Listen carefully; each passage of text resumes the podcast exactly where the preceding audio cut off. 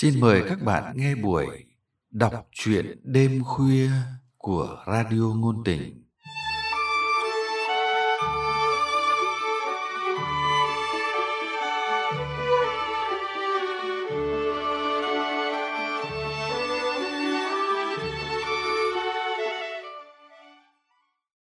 Các bạn thân mến, trong chương trình đọc truyện hôm nay, chúng tôi mời các bạn nghe truyện ngắn Sao oải hương lại nở mùa xuân của tác giả Võ Hồng Thu, qua sự thể hiện của Lâm Ngạn.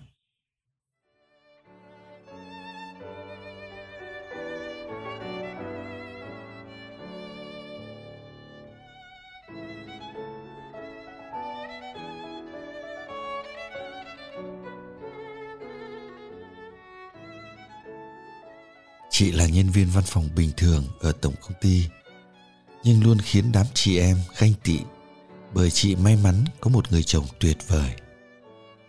Anh mở công ty riêng, bận rộn nhưng sáng nào cũng tự lái xe chở vợ đi làm. Buổi chiều có lái xe riêng của chồng đón. Nhưng nhiều hôm anh thu xếp được công việc lại qua chở vợ về. Đồng nghiệp cùng văn phòng còn biết bữa trưa của chị thường là do chồng chuẩn bị hộp đồ ăn ba ngăn, hôm thì mì ý, dăm bông xúc xích thái hạt liệu vuông vắn, với một ngăn đầy ú ụ nước sốt. Hôm là cơm gạo tám thơm nức, khoanh cá rán vàng rộm, với đầy đủ cả canh, cả pháo. Luôn là chủ đề gây sốt trong đám chị em.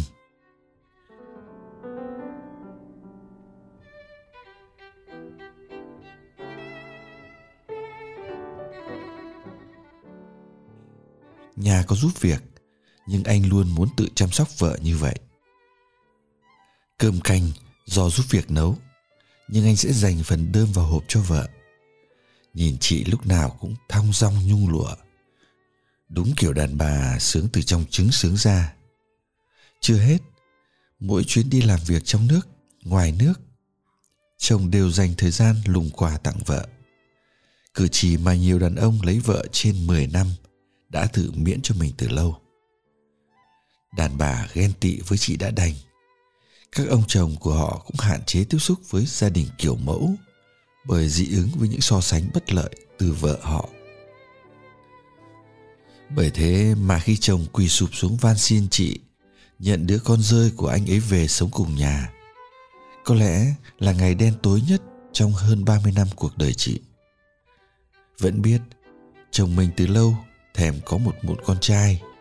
Nhưng trái tim bất ngờ trúng thương của chị, không thể ngay lập tức chịu đựng nổi sự kiện quá đặc biệt này. Hóa ra, chị cũng không thể thoát kiếp nạn nhân của mối tình ban trưa.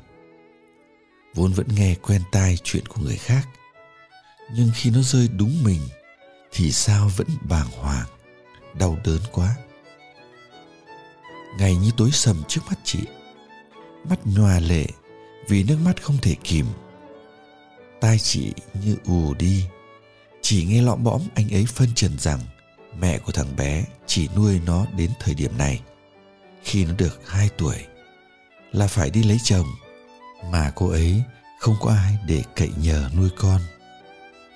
Bỏ nó vất vưởng thì anh không đành, dù lòng đang ấn loạn. Oán chồng tự dưng đem một quả bom ném vào cuộc sống êm đềm của mình nhưng chị cũng lờ mờ nhận ra rằng trong anh có lòng nhân ái của một con người.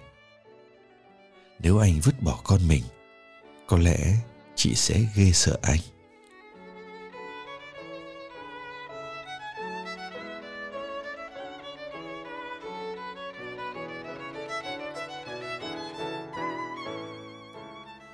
Nước mắt xót xa nào rồi cũng tạm khô. Dần dần chị đã có thể chăm sóc thằng bé một cách công bằng với hai đứa con gái ruột. Như biết thân phận, thằng bé rất ngoan. Mặc dù anh chị chưa một lần chót làm lộ ra nguồn gốc của nó, nhưng nó vẫn có vẻ có gì đó thui thủi, dễ thấy ở những đứa trẻ mồ côi. Nó đi học về là cắm cúi học bài, ngoan ngoãn làm hết những việc nhà nho nhỏ mà chị giao cho nó xong còn tỉ mẩn, ngồi nhổ tóc sâu cho bà nội. Là điều mà hai đứa con gái chị luôn ngại. Dĩ nhiên là mẹ chồng chị yêu nó vô cùng. Sâu xa chị hiểu, bà mừng vui vì sự có mặt của nó. Nhưng vì nể chị và mặc cảm với tội lỗi của con trai nên không thể hiện rõ ra bên ngoài. Từ sau khuyết điểm tày trời của con trai mẹ chồng cũng e dè hơn trong đối xử với chị. Đôi khi, thâm tâm chị cảm ơn sự xuất hiện của thằng bé. Bởi mẹ chồng nổi tiếng khó tính, cũng bắt nạt chị ra trò khi mới chập chững bước về làm dâu.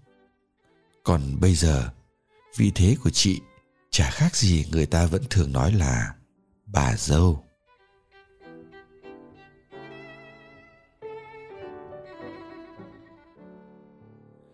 Có lần, chị nghe lỏm được mẹ chồng và con trai thủ thị với nhau trong lúc nhổ tóc sâu. Sau này lớn, con có nhổ tóc cho bà nữa không? Có chứ ạ. À? mà sao mẹ con không bao giờ bảo con nhổ tóc sâu hả bà? Con thấy đầu mẹ cũng có tóc trắng mà xoăn tít bà ạ.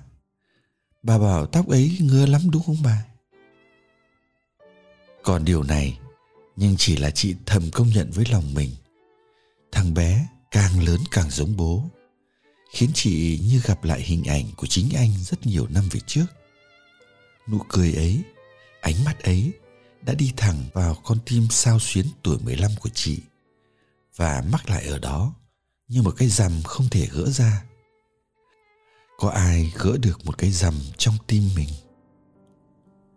Chị không thể nói khác với lòng mình là chị bắt đầu cảm thấy yêu nó thật lòng.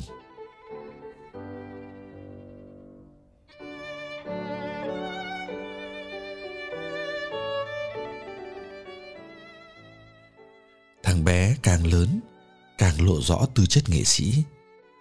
Nó vẽ rất đẹp và tuy chả học hành gì mấy, nhưng có nhiều tranh được treo trong các triển lãm, cả ở nước ngoài.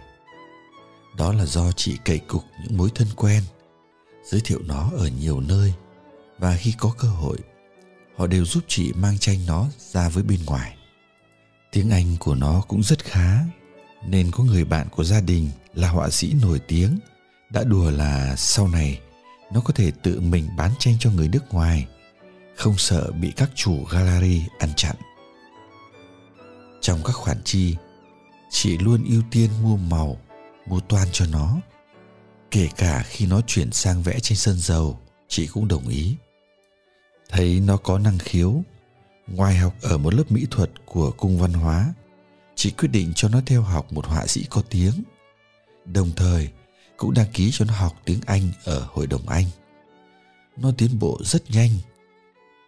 Bố nó nhìn thấy tất cả những hành động của chị, bày tỏ lòng biết ơn bằng nhiều cách.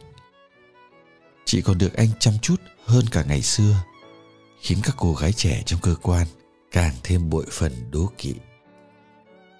Sau gần 20 năm xảy ra biến cố, chị lại bắt đầu cảm thấy những dịu ngọt của hạnh phúc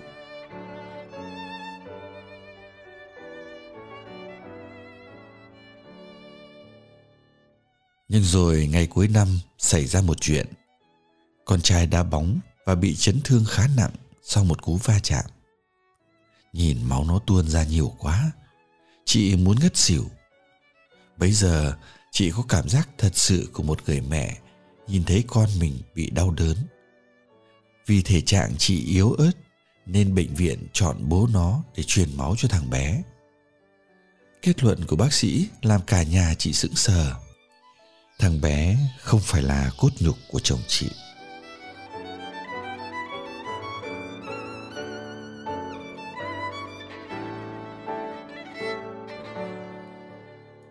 không cần tả thì chắc mọi người cũng hình dung được sự hoang mang đến lặng người của cả gia đình chị trong những ngày tháng ấy. Đặc biệt là chồng chị. Anh ấy suy sụp nhìn thấy rõ, do nhiều đêm không ngủ được. Còn chị thì lúc đó chỉ tập trung cho một mục tiêu là cứu sống thằng bé, nên cũng đỡ bị dày vò hơn. Và thật ra về tâm lý, tuy có sốc, nhưng trái tim chị gieo những tiếng vui nho nhỏ. Vì sự xuất hiện của thằng bé trên đời, chính là sự xúc phạm lòng tự ái đàn bà của chị. Bây giờ, trái tim xước xác ngày nào của chị bỗng được biết rằng nó đã đau khổ, hơi thừa. Kể ra chị cũng mâu thuẫn thật đấy. Chị đã vì tình yêu với bố nó mà chấp nhận kêu mang nó, lại còn cảm thấy nó ngày càng giống chồng mình nhưng bây giờ, khi biết rõ mình đã nuôi tu hú trong ngần ấy năm, không hiểu sao, chị vẫn không có cảm giác bị mắc lừa.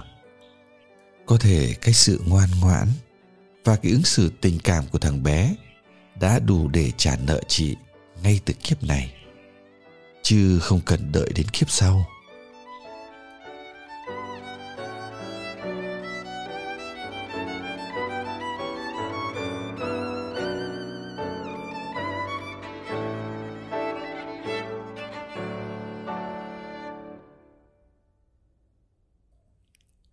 Khi con ra viện, chồng đề nghị cà phê cùng chị ngoài quán để hỏi ý kiến là nên đối xử ra sao với thằng bé. Có nên trả nó về với mẹ đẻ không? Chưa bao giờ chị nhìn thấy vẻ mặt nghiêm trọng như thế ở con người mà luôn thấy mọi chuyện trên đời chả có gì là quan trọng. Luôn biết biến mọi chuyện thành hài hước, nhẹ như không. Điều mà chị vốn rất yêu ở anh ấy yêu thương chen lẫn xa xót dội lên trong lòng. Chị nhẹ nhàng nhưng rành giọt nói với anh là chị không bao giờ muốn thế. Hiện giờ, thằng bé đã là một thành viên không thể thiếu trong gia đình rồi. Dứt nó ra là nỗi khổ cho cả người lớn và chính nó. Và lại, mẹ ruột của nó gần hai chục năm chỉ gọi điện có vài lần. Tuy có công sinh nhưng chẳng dưỡng thì không thể nào có tình cảm gắn bó như là vợ chồng chị được.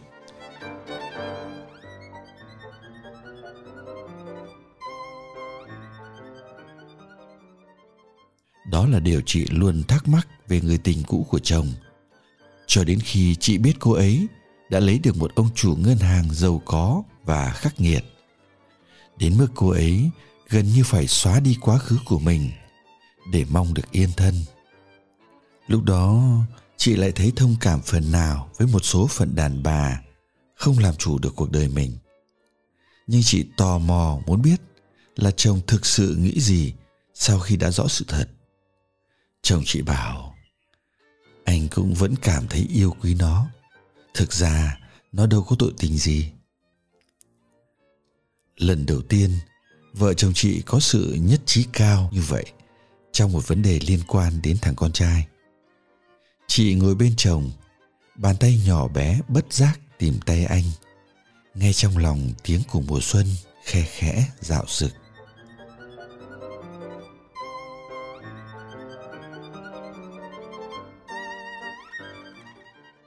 Đêm đó, chị có một giấc ngủ thật ngon. Gần sáng, chị mơ thấy mình và chồng nắm tay nhau đi giữa một cánh đồng oải hương tím ngăn ngắt dưới bầu trời cũng ngan ngát xanh, và cả không gian như được ướp hương thơm của tình yêu và đam mê.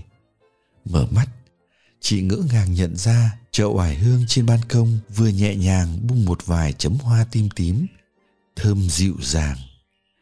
Chậu oải hương này là do chồng mang về tặng chị sau chuyến đi pháp mấy tháng trước. Chị bỗng nhớ vô cùng về mặt chồng khi anh kể với chị rằng bây giờ ở châu âu, những người yêu nhau có mốt tặng cây thay quà nhân dịp năm mới. Có những chàng trai mua xong cây, phải chạy rất vội từ cửa hàng đến nhà người yêu trong mưa tuyết. Bởi vì nếu không nhanh, cái cây nhỏ rất có thể sẽ bị đóng băng trước khi đến tay cô gái. Chị đã cười rất nhiều khi anh ví von tình yêu cũng giống như một cuộc chạy đua vậy. Anh là thế luôn biết cách làm chị lâng lâng, kể cả khi họ đã có với nhau cả một quá khứ không bình an. Bình thường, hoa oải hương nở vào mùa hè. Vậy mà không hiểu sao, chậu oải hương trồng tặng lại bung nở vào một ngày chớm xuân như thế này. Dường như, xuân đã về rất gần trong ngôi nhà ấm áp của chị.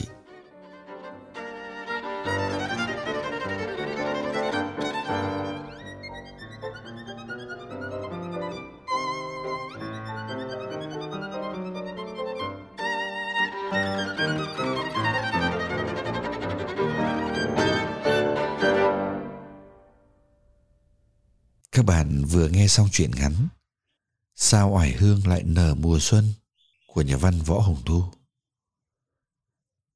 Để tiếp tục theo dõi chương trình, mời các bạn nhấn nút đăng ký, subscribe và nhấn nút like, share nếu các bạn thích những câu chuyện này. Chương trình đọc truyện của chúng tôi xin tạm dừng tại đây. Hẹn gặp lại các bạn vào chương trình sau. Thân ái, chào các bạn.